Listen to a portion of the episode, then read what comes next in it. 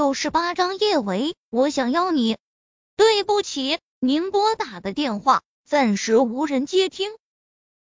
电话那头传来的反反复复都是这道机械的女声。叶小宝有些挫败的放下手中的手机。好吧，舅老爷现在受伤了，应该不方便接电话。等舅老爷伤好点后，他再告诉舅老爷也不迟。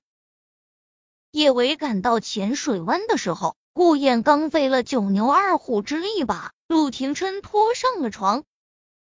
顾燕怕伤到陆廷琛背上的伤口，他让他趴在了床上。其实刚才顾燕在电话中说的话有点儿夸大了，陆廷琛的伤是有点重，还不至于像他形容的那般可怕。陆九，你好重，累死我了。顾燕趴在床上喘粗气，陆廷琛看上去那么瘦，但精壮精壮的，他腿还没完全好。他拖着半残的腿，把他整到床上去，他累得几乎蜕了一层皮。顾燕还没有好好喘上几口气，他只觉得腚部一疼，就被陆廷琛毫不客气的从床上给踹了下去。顾燕那是一个哀怨啊，过河拆桥也不带这样的好不好？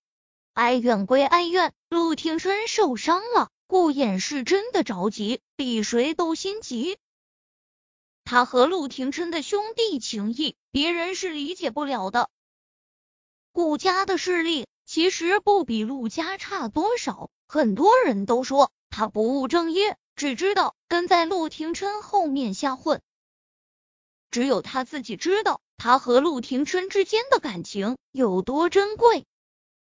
他和陆廷琛生在那样的家庭，从出生的那一刻，他们就注定了高高在上。众星捧月，可在享受无尽荣光的同时，也必须承受富贵荣华给他们带来的负累。他们被背叛过，刀口舔血过，甚至被最亲的人捅过刀子。感情薄凉，人心叵测，利益似乎比亲情更重要。陆廷琛对他不一样，他真心把他当朋友。他表面上冷得像块冰。内里对朋友却可以舍生忘死。自从他们十八岁那年国外遇袭，陆廷琛为了救他不顾生死，他就决定此生他们的友谊比所有的富贵荣华都要珍贵。听到门铃声，顾燕从地上爬起来，在心里狠狠踹了陆廷琛好几脚后，他屁颠屁颠跑去开门。看到站在门口的叶维，顾燕瞬间看到了救星，他连忙将他迎进屋。他摸了下自己被陆廷琛虐惨的腚部，叶医生，你可算是来了！你要是再不过来，我屁股都快要被陆九虐烂了。说着，顾燕又哀怨的揉了下自己那依旧生疼的腚部。叶维弱弱的看了顾燕的腚部一眼，好吧，他表示。他最近脑袋有些不纯洁，完完全全想歪了。小舅舅不是伤的很重吗？他还有力气和你？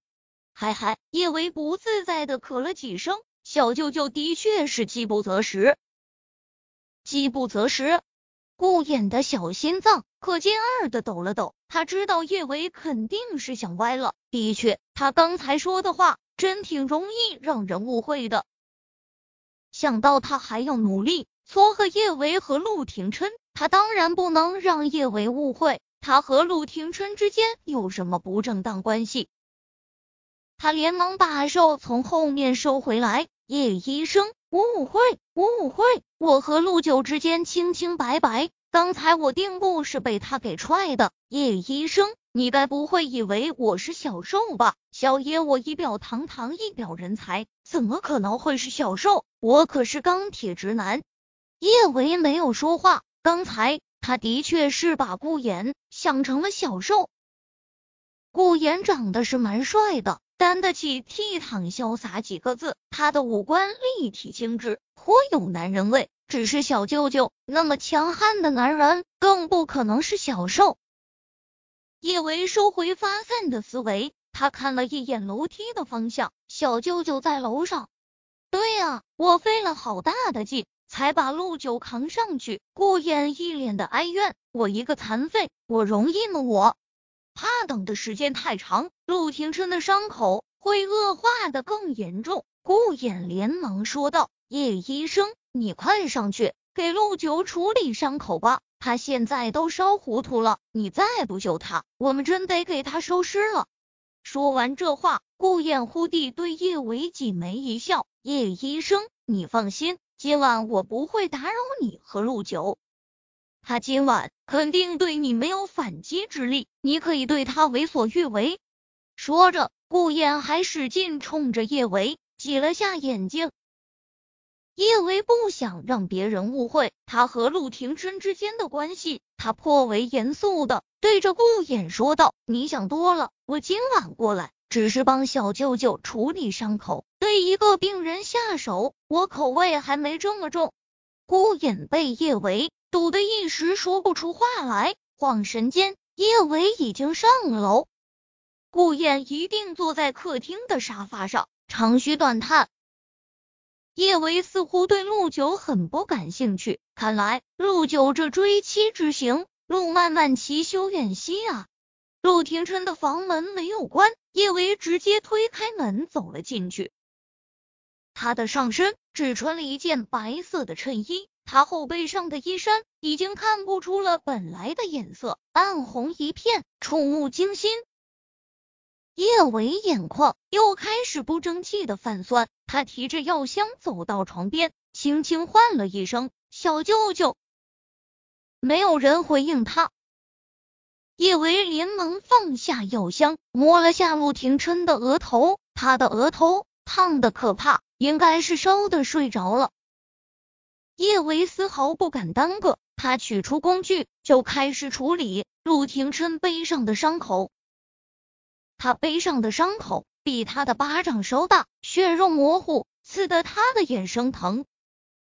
他现在真的是越来越不懂他。他那么讨厌他，把他当成鸡，当成那种爱慕虚荣的女人，为什么还要为了他这般的奋不顾身？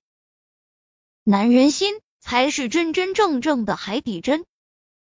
他奋不顾身的救了他，他很感激，但他还没有跟小说中的那些傻白甜女主角一样，感动了就要以身相许。他有自己的原则和坚守，更重要的是，就算是他以身相许，小舅舅也不会稀罕，他只会嫌他脏。比陆廷琛后背更可怕的伤口，叶维也多次处理过，可他从没有像现在这样紧张。他觉得他几乎耗尽了全身的力气，才为他包扎好了后背上的伤口。把工具放回药箱。还没来得及好好舒一口气，叶维只觉得身子一重，陆廷琛一个转身就重重附在了他身上。他稍得意识有些混沌，他的眼睛不自觉紧闭，他动了动唇，忽地狠狠的咬住了叶维的唇。他说：“叶维，我想要你。”